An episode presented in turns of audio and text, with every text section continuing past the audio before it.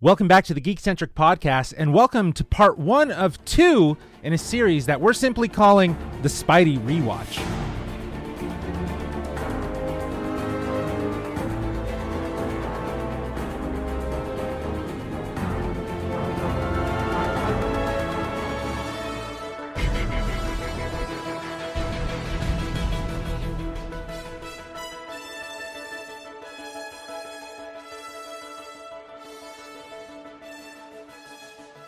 My name is Justin, and today, with Spider Man No Way Home just days away, we're taking it back to formula and rewatching all the past Spider Man movies to get us ready for what will probably be a cinematic event. But before we get into that, if you're joining us for the first time, well, we are Geekcentric, a podcast covering the world of film, television, gaming, toys, collectibles, and all things geek-centric. Joining me for today's episode, as always, my two webhead friends, Nate and Kev. How are you, boys? Bonesaw is ready. oh yeah. Doing well. I still can't well. believe how jacked up Macho Man was at like 45 years old. Insane. crazy. Crazy. Absolutely. Well, let's not waste any time and let's get right into it. As mentioned, today's episode is part one of two, where we are taking a look back at the past Spider Man installments. And for today, part one, we'll be talking about what can only be dubbed as the Tobey verse, directed by Sam Raimi, and Marc Webb's Amazing Spider Man series. The Garfield Uh, verse, but not the cat. yeah, yeah, exactly. The Garfield verse. I just thought it sounded weird. Um, after some discussion around each of these bodies of work, if you will, uh, we'll offer up our ranking and as a means to see which film is our favorite. Now, I'm certain this goes without saying, but we'll be talking about these movies in full spoilers. So I'm just going to say it so you know, and that's it. I mean, So- if you haven't watched it at this point, like, what are you doing? Come That's on. one of Exactly. the most Uh, it's like- spoiler warnings of all time. I and it's in the think. I love title. it, It's though. you know Spider-Man rewatch. Okay. Anyway, so with that out of the way, let's take a trip back to 2002, the release of Spider-Man, which then led to Spider-Man 2 in 2004, and then Spider-Man 3 in 2007, directed by Sam Raimi. I, I think we all know who stars in it, but again, I'll just list off some of the iconic Tobey Maguire, Kirsten Dunst, James Franco, Willem Dafoe, Alfred Molina. I forgot Aunt May's name. Rosemary Harris. How dare you, Rosemary Justin? Harris. I'm sorry, I forgot to write her in. uh, and then I also forgot uh, Thomas Haden Church. So we got J.K. Simmons as well. And then You've who plays Eddie Brock? Topher Grace. Grace. Yeah. Anyways, before we get into obviously ranking them, the conversation I'd love to have with you guys is what did you like and what didn't you like about each of these series? So let's start this series of film directed by uh, Sam Raimi. Free flowing. Just just go at it. What did you like? What didn't you like? Kev. You go back to the early 2000s and, and superhero movies were were um, faux pas almost. They were frowned upon. They they were clunking Cheap at the thrills. box office. They just they weren't really highly regarded. And a lot of people want to give fox and x-men credit uh, for for sort of launching this new age of superhero movies but i think the quality of spider-man a year later is really what put it on the map and made people go huh not only can these make a lot of money, but they can be pretty darn good too. Yeah, absolutely. I think uh, Spider Man shows the spectacle of superhero storytelling, graphics, and the abilities of what they could do to really create a very immersive experience. So that's a great call out. But I feel like I feel like Spider-Man. I don't know. In my opinion, I think nailed it even more than X Men as far as comic accuracy, as far as a translation is concerned. I think you know, big kudos to, to Sam Raimi and, and everyone in, in that in that trilogy of films for really getting the essence of Spider-Man the first time around, which again doesn't normally happen. And that this movie also basically invented the blueprint for the origin story comic book movie Absolutely, that we've yeah. seen 30 plus times over the, la- the the 20 years since. So And even the same one again. yes, exactly. We, we got a remake of it 10 years later. yeah, exactly. Yeah, absolutely. And and I think that w- with that, you know, the things that work about it, as you said, Nate, is nailing that feel for Spider-Man in in the first movie and really setting a tone that would carry very well through the three movies. Like it didn't lose its footing. I know we Well, can for discuss two and a half of them.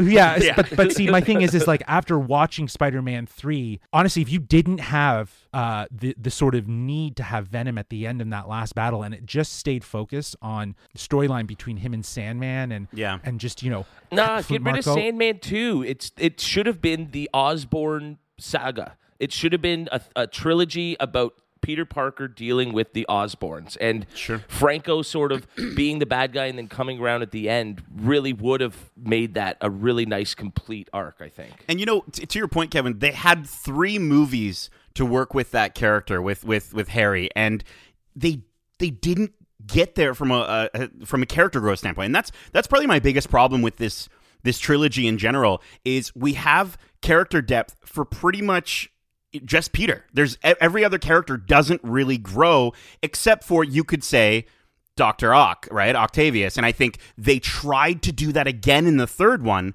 but they did it three times over and it was unnecessary. So yeah, you're right. If they had just said, let's let's focus in, let's take what we learned in two and apply that to Harry, we would have had a much better time in three.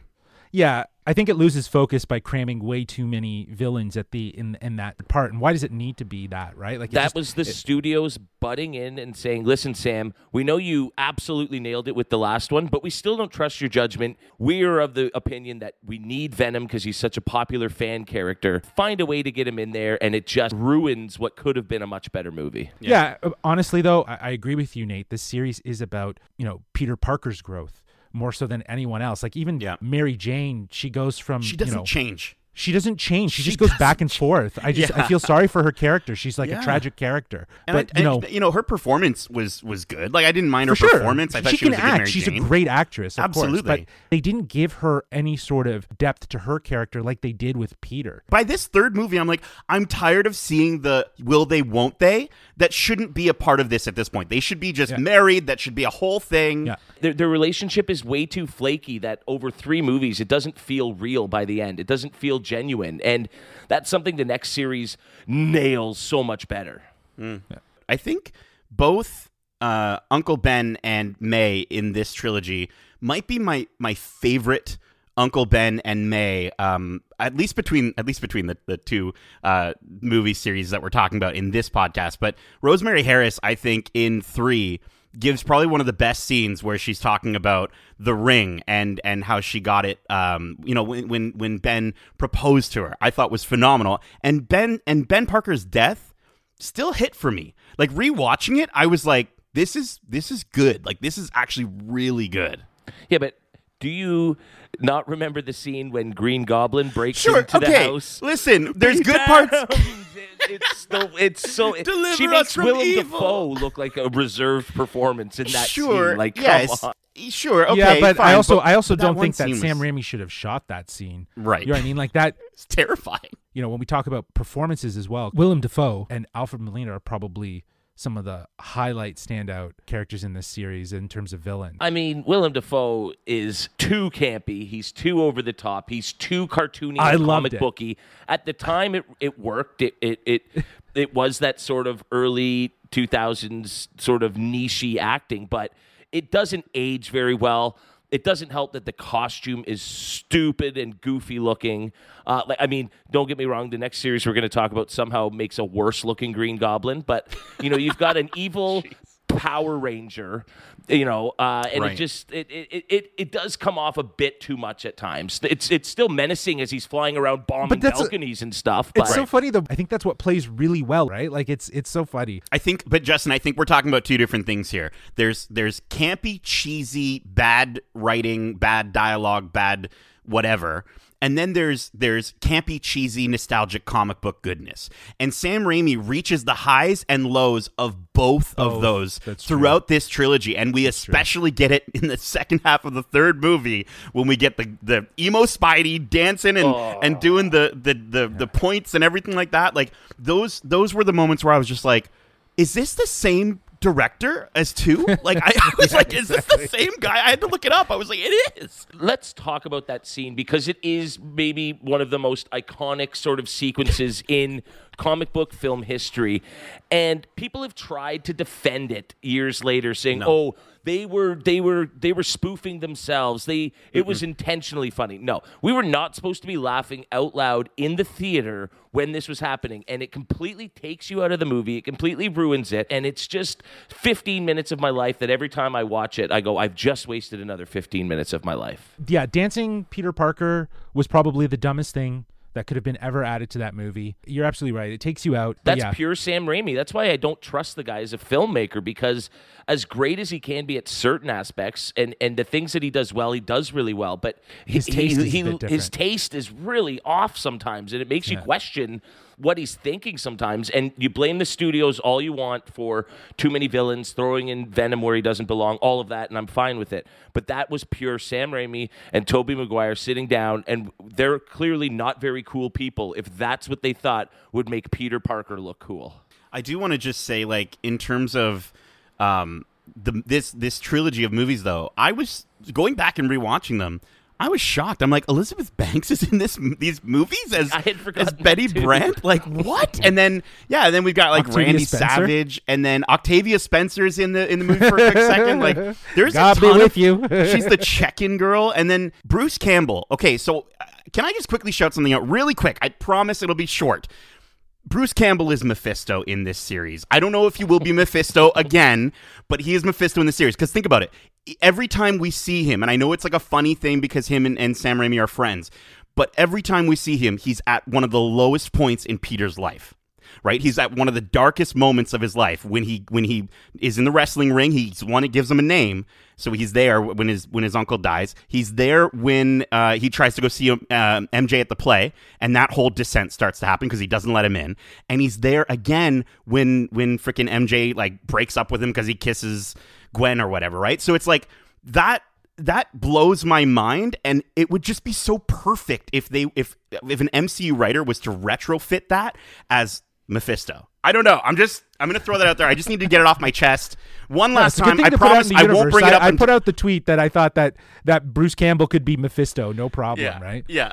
But I did want to talk about, you know, sort of going back and, and retconning. I think one of the worst things they did was take a great character with a great story like Sandman and retcon the idea that he was the one that killed Peter Parker's uncle Yeah. just for the sake of it to give Peter an extra motivation to go after him instead of just fighting a bad guy like a superhero does. I thought that was so I think- unnecessary and ruins that character and his arc. It it also goes back on the events of the first movie. I get what he was trying to do to draw out this sort of vengeance side of Right. Peter Parker, right? Like that's the trope that he's playing with, and that the symbiote is is really enhancing, right? Because that's that's a constant theme in the third movie is is sort of revenge and vengeance that the suit kind of fuels him so that he can do. If he was the only villain, would have been phenomenal. That would have been Doc Ock elevated even more because of, the, of his of his daughter. You know what I mean? Like the moment you bring a, a father daughter relationship into the fold in your villain, boom, you've got every single parent in the audience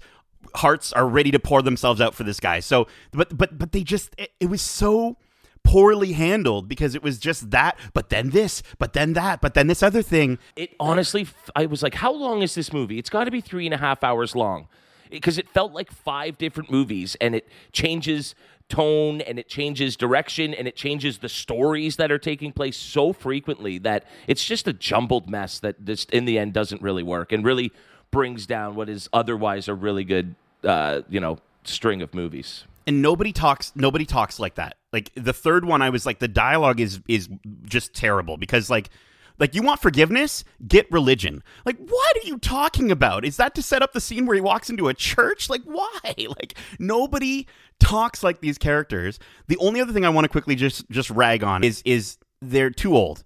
They're too old in this series. Uh, uh, we're about to talk about the next one, but they're too old in this series. It's Tobey's like, why are we watching? Seven in the first one. Why are he's watching all these adults 27 in yeah. in high school? It's just Uh, Flash Thompson, that's like a 35 year old. Joe Manganiello. Joe Manganiello is like 35. You know, it's like, how many times did this guy fail grade 10 that he's still in high school? A hundred percent. I totally agree with that. Um, okay, well, five years pass after we get out of the Sam Raimi verse uh, in 2007, and uh, you know what? Like any old, good old franchise, there's a reboot. And not before, obviously, there were some attempts to kind of bring back Sam Raimi and, and Tobey to do a Spider Man 4, but discussions were had and Really? that just never came to be. Uh, and I think Sony really just wanted something new at this point. So enter Marc Webb, who brought us The Amazing Spider Man. Uh, which was uh, from 2012, and The Amazing Spider Man 2 from 2014. This, of course, starred Andrew Garfield, Emma Stone, Sally Field, Denis Leary, Martin Sheen, Rhys Ifans, Dane DeHaan, and yeah. Um, and Jamie Foxx, Justin. And Jamie Foxx, And yeah, freaking Paul Foxx. Giamatti. Ugh, yeah. And Felicity Jones was in this movie for some Man, reason, they, which they really tried hard and, and I feel like they, they what they tried to do was with this series is create their own bastardized version of a Marvel movie what Marvel Right. was doing really Sure. really well At with the time, yeah. universe building especially at the time to really kind of challenge hey we got Spider-Man so we can be cool and uh, mix up of, of a Nolan verse. You know they tried to really go romantic teen heartthrob sort of feel with it with yeah, the, bit of punk rock of- in there as well. yeah, Not so with, much of a with the nerd. Garfield and uh, Emma Yeah. Stone casting. So I feel like, and also to, to just point out, you know, Marc Webb notably directed, I think, one of the best like modern love stories, which is 500 Days of Summer. I think that that's probably one of my favorite like romantic movies, starring uh, Zooey Deschanel and Joseph Gordon-Levitt, and they had such a natural chemistry. And I feel like that is what Marc Webb's sensibility was with this movie. Is he gave a great romantic uh, relationship to Andrew Garfield and Emma Stone. But when it comes to everything else, the pure spectacle, everything falls short with this movie. I think I'm I, I, I'm so disappointed because I think the casting is so much better in these Yes. movies for me. I think I think uh, I like Andrew Garfield in the suit at least as Spider-Man better. I think maybe Tobey was a better Peter, uh, Andrew was a better Spider-Man. But like I Oh, love I like that idea. I yeah. love Emma Stone um, as as uh, Gwen Stacy far more than I liked uh, Kirsten Dunst. Um, I like Martin Sheen and Sally Field as Uncle Ben and Aunt May better than the the, the actors for the, the the Sam Raimi trilogy. Uh, I think Rhys Ifans made a terrific human villain uh, that just had some of the worst aesthetics when he's the lizard that ruins the character entirely, not to mention his motives. Uh, I think they had so much going for them. And the problem is, it was only five years later, and they are trying to literally not just reboot the series, but redo it. It was Retell way too similar. That's what really holds this this these two movies back from from being better is is the idea that it's just a remake of movies we'd seen a decade or less earlier. Yeah, I totally agree, and I think that you know they, they they were just trying really really hard with this series to sort of play catch up and you know uh, you know they can see Marvel was doing really really well with their cinematic universe and they said oh we can do that as well so it was really apparent Well, So- you just said the word apparent. You know, speaking of parents, I do think that this movie does.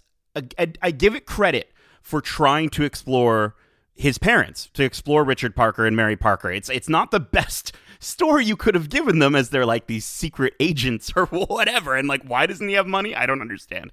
Um, but like, they have their own private plane, but he doesn't have any money. Um, I, I just don't understand why they chose to go that route with them but i do i do applaud them for at least saying that's something different that we can explore that's part of an origin story that we can dive into it just felt out of place and again just unrealistic it takes too much away from what should be his origin story, and that's essentially causing the death of his uncle. And that sort of gets brushed away. That's true. And they tack in this unnecessary story about his parents, and it's done even worse in Amazing Spider-Man 2 in that they take away the idea that Peter Parker's just an average guy who happens to get these super abilities and all of a sudden then that that whole the whole mantra of Spider-Man, uh, you know, with great power comes great responsibility, and it's up to this regular Joe to use this power wisely. In the second one, they essentially make it that he is the only person genetically able to become Spider-Man because of weird experiments with spiders that his father did. Like that just takes away that whole average Joe idea and completely ruins it. And it's just a mystery that even the actors don't seem to care about. It's shoehorned in throughout the two movies, and nobody really pays enough attention to it to really give a damn. No, I totally agree, and I think it just goes back to what I was saying. They were really trying hard to build uh, a universe and, and a thread through this what was supposed to be a trilogy, and with all this mystery and these question marks, you know, like you're saying, Kevin, just nobody cared. Uh, but going back to what you were saying right off the bat, I think a big win for me for this series is the casting. I really loved Andrew Garfield and Emma Stone. Their their chemistry felt so natural. It felt so real. Um, and you know when you then see them in in Amazing Spider-Man 2, you see how comfortable they are with their characters. They they've gotten comfortable. But, you know, number 1 was literally like watching a romance blossom. So I, I thought it was done well. I agree with you in the second movie. In the first movie, I do want to just say the dialogue in most of the scenes where they interact, where it's bumbling, uh, yeah, yeah, and they're nervous and stuff like that. That's cool. I get that. But the majority of it didn't feel like it was written at all. It felt Yeah, like they just said, That's- "Go there and do that." It is. It comes off cringe most of the time where you're just like this does not feel good. And comes through in the second one even more though or sorry even less which is a good thing. We get more of the quippy spider-man. And and you can you can tell that Andrew Garfield is so much more confident in the character as Spider-Man because he really gets to be Spider-Man in the sequel. And that opener I will say is phenomenal. I do think it's such a good moment where we do get to see him. He's cracking jokes. He's trying to get to the graduation ceremony. Um, I I really do think that for me, the second one of these movies got it much better than the first one, especially for his, as you said, Kevin, his Spider Man. Yeah, no, 100%.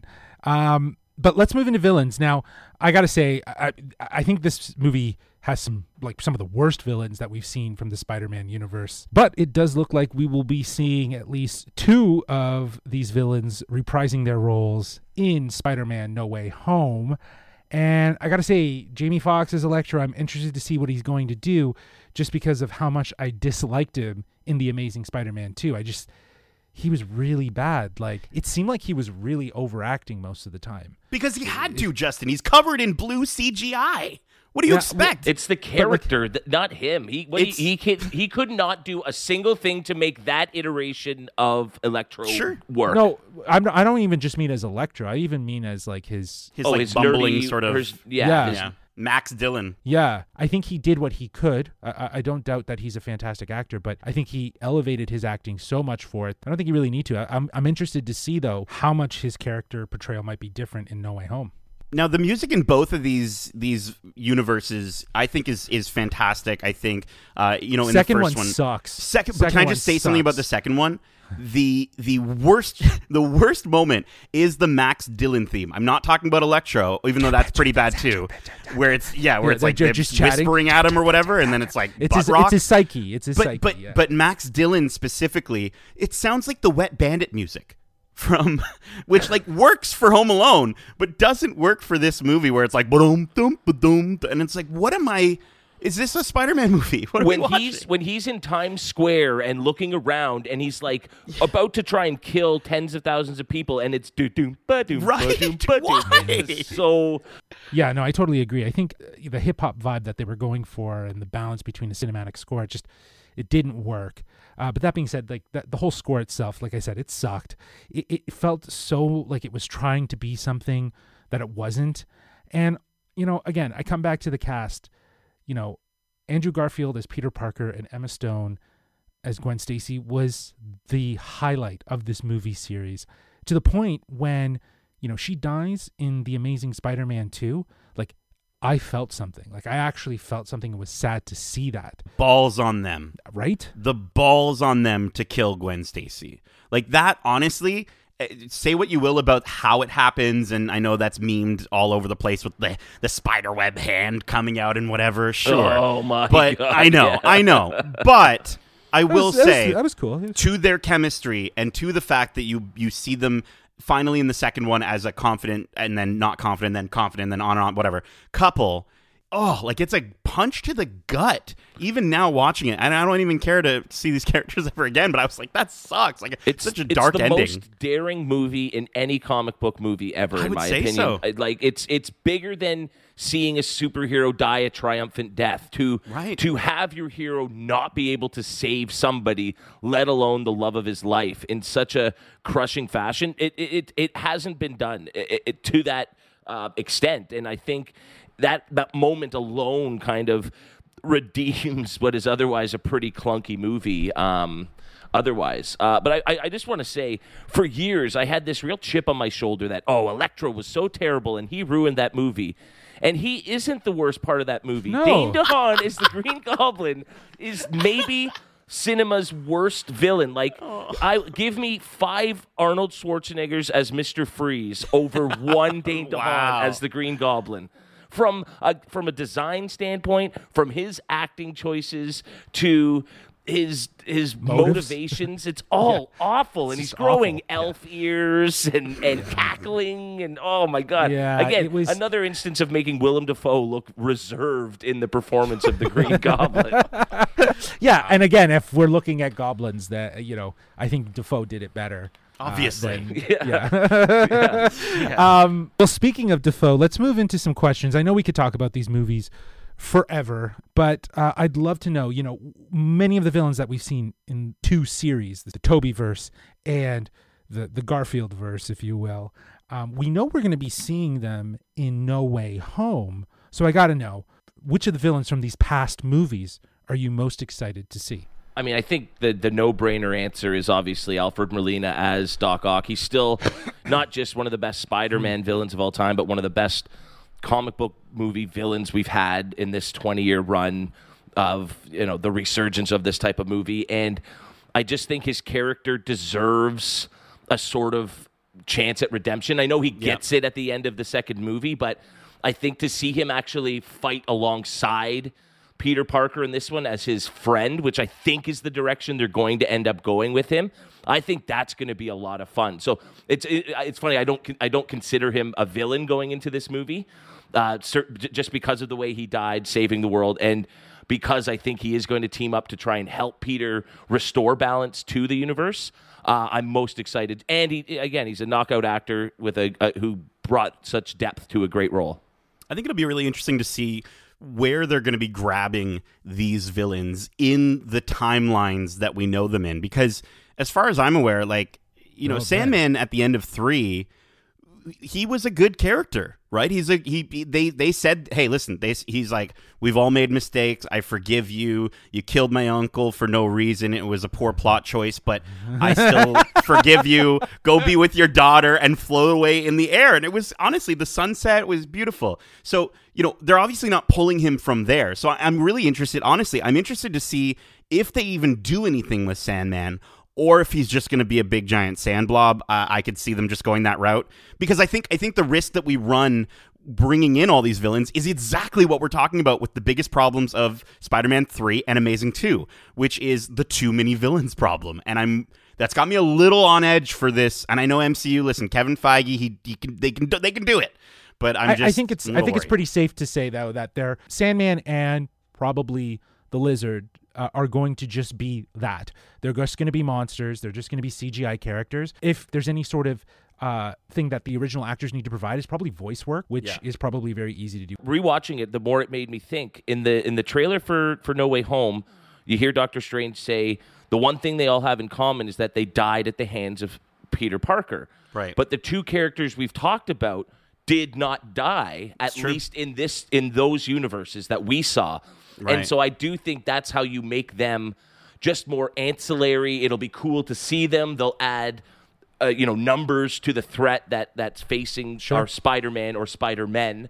Uh, but no, I think the focus is going to be on the main three in Green Goblin, um, uh, Doc Ock, and then Jamie Foxx. I actually find it interesting. An Oscar-winning actor like Jamie Foxx gets to come back and redo a role, and I think you know, you see him at three different parts or three different scenes in the trailer. So I think he's going to have a larger role than some of the less lesser characters. And I think he was really excited in a panel I watched with the three main baddies talking about how much he hated the take that the Marc Webb movies did with the character and how excited he is to not be blue. I think he's going to get to talk as a human being with a power suit on rather than as this transformative blob of blue energy. And so I'm excited to see what he gets to do with a, a, a retcon on that character. It'll be interesting to see if the Max Dillon comes back out a little bit. If we do get to see that sort of that that thirst for I need the attention, all eyes on me, it'll be cool to see if they can still uh, get that and hammer that home. And that's the other big thing about bringing these villains in to the the this movie at least, maybe not the MCU, but this movie in the sense of like I'm just excited to see how they can give the nostalgic feels from this movie from these series that we've gotten so far where we can having rewatched them now we can go in and be like oh that's a callback to like this moment that not too many people care about because maybe they didn't even watch these ones right but I don't know, man. It's it's. Uh, I, I am really stoked for these villains. Yeah, and it's going to be interesting to see the balance of how they can't have all of these characters single, singling out on the not their Spider-Man version, right? Like it, it just they they have to have the other Spider-Man in this movie just because that that is our only link to these other villains. It won't work otherwise, I don't think. So no, I totally agree. And, and before we move into my next question, I just want to say I am very excited to see Willem Dafoe return as the Green Goblin. Um, I loved him. I think he was great. I actually enjoyed how he created the dramatization between uh, Norman Osborn and the sort of schizophrenic goblin. Uh, that mirror scene in the first movie when he's doing it, he's literally doing it in one take as yeah. he's acting off of the mirror. Brilliant. That was um, that was like that was Gollum level sort of sure. feelings, right? Sort of yes, vibes. absolutely. I totally agree with you there. Um, but yes, let's move into my next question. You know, we mentioned Spider Men, and it is heavily rumored that we may see the return of Tobey Maguire and Andrew Garfield in No Way Home. So I got to know, guys, which of these two Spider Men was was your favorite, uh, or are you excited to see your best? version. Uh, we've kind of touched on this, I think. I uh, really like Kevin's answer from before. Like, I love that idea. It's kind of a cop out answer, I'll be honest with you, but I, I love it. I love the fact that you're like, Tobey's a better Peter and Garfield's a better Spider Man. Um, I am just going to say, if we had to pick one, though, I'm going to go with my boy Tobey. Like, he's the OG. I, I just think he's, he, again, Peter Parker, I think, is the the most human part of obviously uh, Spider-Man, and he's the part that I think I connect with more uh, than Andrew Garfield's Peter Parker. So I'm, I'm gonna go, I'm gonna go with I'm gonna go with uh, Tobey Maguire as my favorite Spider-Man from at least these series.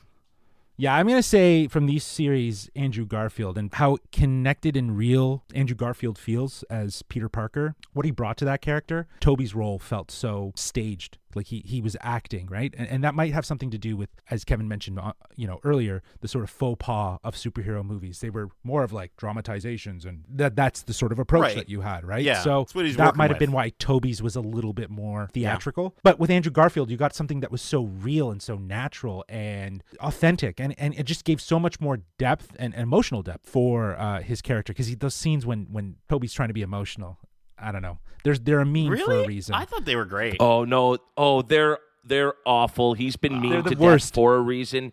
And and uh, while I have certain aspects of Garfield's take that I don't think hit the nail on the head, I think he he does a better job at more things than Tobey did. And I just think yes if I had to choose one, it would be Garfield all day. And it might be unfair because Tobey had one more movie to do it in, but I just think there are more bad Tobey moments than there are bad Garfield moments, just hands down. And and it, there's a great little video, 10 second clip circling the interweb with Andrew Garfield and Tobey Maguire yelling woo at each other. Yeah, yeah, yeah, yeah. give me give me Garfield's woo over Tobey's woo any day of the week.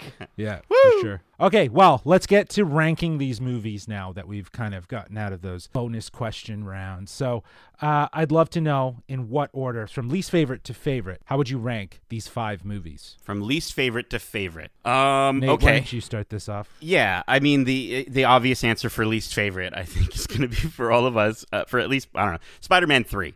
Um, Spider-Man three, again, as we've said, for all the reasons, it just it's way too stuffed. They try too much and it just it, it at, times I didn't feel like it was even made by the same people as the first two. So Spider-Man three. So the next one I would say after three for me, um, the next one up would be Amazing Spider-Man one.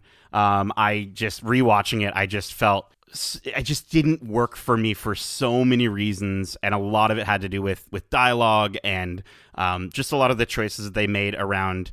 I think for me, Peter's character so cringy watching it back. Two, I thought was so much better. So I'm going to go Amazing Two next. Um, I thought Amazing Two is honestly for even though they they really screw up the villains, I think they nail Spider Man even better in that one. Uh, and the, again, the ball's on them to kill Gwen Stacy.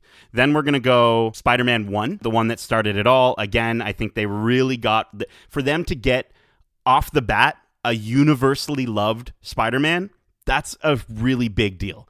And so I think uh, it definitely deserves praise there. And then the top one, Spider Man 2. It's just a good movie overall. It's a fun movie. It's a movie you want to watch over and over again. I it was one of the first movies that I actually even as as I was younger left the theater and thought I want to go right back in there and watch it again, just like Pirates, just like Guardians. So for me, uh, number two, Spider-Man Two, Tobey Maguire, Sam Raimi's Spider-Man Two, uh, is the best of these movies. Kev, how about you? What uh, what's your ranking? Uh, yeah, movies? I mean, this list was pretty easy to put together for me, with the exception of of the worst. Picking the biggest turd was kind of hard, but yeah, the, the other right? three were really easy. I think this list would be a lot harder to, to put together uh, if we were to do all eight, if you will, of the Spider-Man movies that have come out, especially because we're leaving out three of the four best ones. Um, but so to, to, to with the five that we're talking about. I was really back and forth between Spider Man 3 or Amazing Spider Man 2. Uh, I think they both suffer from a lot of the same issues, over convoluted, absolutely atrocious villains. Only thing that redeemed Amazing Spider-Man 2 over Spider-Man 3 for me was the death of Gwen Stacy because at least they did something with stakes in that movie. A close fourth place would be Spy- Amazing Spider-Man 2. Amazing Spider Man 1 comes in at third. Uh, that movie gets better every time I watch it somehow. Uh, I think they did a lot right there, and it's just a shame that silly little things like the execution of the look of the lizard really hampers that movie. The fact that he has an underground sewer laboratory. How did he get the machinery down there? It's just, it's always bothered me. And that bloody crane scene is pure cheese in all the wrong ways. Like I'm just surprised the crane drivers weren't giving him thumbs up each time he swung by their cabin. I kind of like that part. Yeah, we did it. Like we that part. I'm not gonna lie. Spidey, like if that was Sam Raimi, you know he would have done that. Um, moving into second place, you called it right. The one that started it all. Uh, it's an incredible movie. Uh, it's aged really well in most aspects, with exception to Power Ranger Green Goblin and Willem Dafoe leaping up onto the table shirtless. ah, I mean, there are just some moments that are trash, but the romance between Peter and Mary Jane really works in that one, and that's why the the other two are such a, or at least the third one is such a letdown. Uh, then moving right into the best Spider-Man movie and one of the best comic book movies of all time, still to this day, Spider-Man Two. Uh, an incredible performance by your main character who's struggling still to identify between Peter Parker and Spider-Man, and then a great villain with a, a top-notch performance from Alfred Molina. That's Sam Raimi at his peak. That's his best movie ever. And again, yeah, top scores in terms of comic book movies of all time. Cool. Awesome. Yeah, I'm I'm actually I think I'm on the same page as as as you Kev for for most. Which was the biggest turd? Uh, yeah, I, I, I definitely gave that to Spider-Man Three. You do not have dancing Peter Parker in the middle of this movie, which is already feels so smashed together with with so much. It just takes you out as an audience member. Even to this day, it's the one thing when I watch it, it, it reminds me of how much in the theater I just felt like I exited the movie. I literally was outside right. of the movie. You're not even in your moment. body at that point. No, I mean, no, at this it was point, like it's a gift to humanity because of how atrociously funny it is in It the is, worst absolutely. ways. But at the time, it ruined a trilogy essentially. Sure. exactly yeah and it ruined it, it totally ruined the the whatever trajectory this mo- that movie was going for uh amazing spider-man 2 would be fourth uh, for me as well. Um, again, it suffers from a lot of the same problems as Spider Man 3. It's overstuffed with its villains. It's trying to do way too much. It doesn't know what it's trying to say. They still are anchored by, yes, a fantastic casting. And, and they did kill Gwen Stacy, as Nate said, the balls on them to do that. Uh, then for number three, I'd say Amazing Spider-Man one as well. I think that that one is probably the better of the two. If you're if you're looking at two turds, I'd go with that turd. I enjoyed some of the aspects of what they did with with Doc Connors. There was some of it that was, as you said, Kevin, was just a little too far-reaching.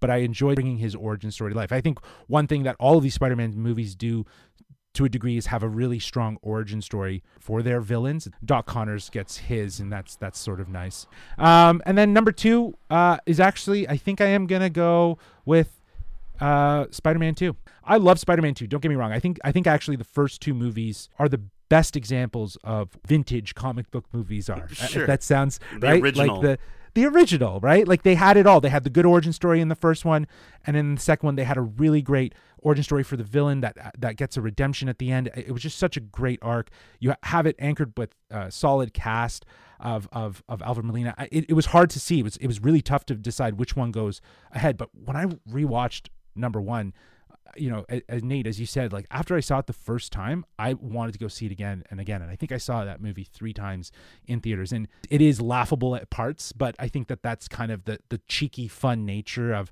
bringing in some of that Spidey camp because Spidey does have a bit of campiness to it, and maybe again, as as Kevin pointed out, that faux pas of superhero movies and dramatizing it and making it very theatrical, that kind of plays into it. So, I'll, it's passable and it doesn't necessarily overreach, unlike in the third movie where we have Peter Parker dancing in the street. guns. So, so yeah, but uh, yeah.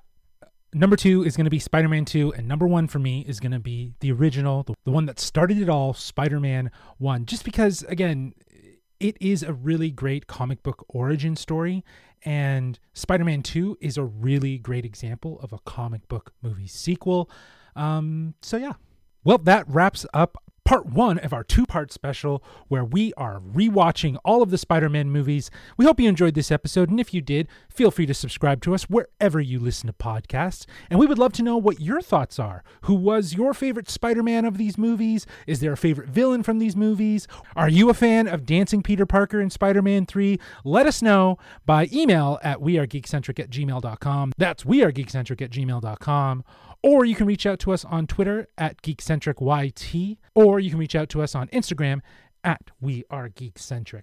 Join us for part two of this series where we will be discussing the MCU Spider Man movie starring Tom Holland. Plus, we'll be going into predictions leading right into Spider Man No Way Home, which drops later this week. So you won't want to miss that. So be sure to subscribe. And as always, we have a whole bunch of other content for you to enjoy outside of the Spider Man universe. But until next time, as we say, Whip, whip. whip. Spider-Man!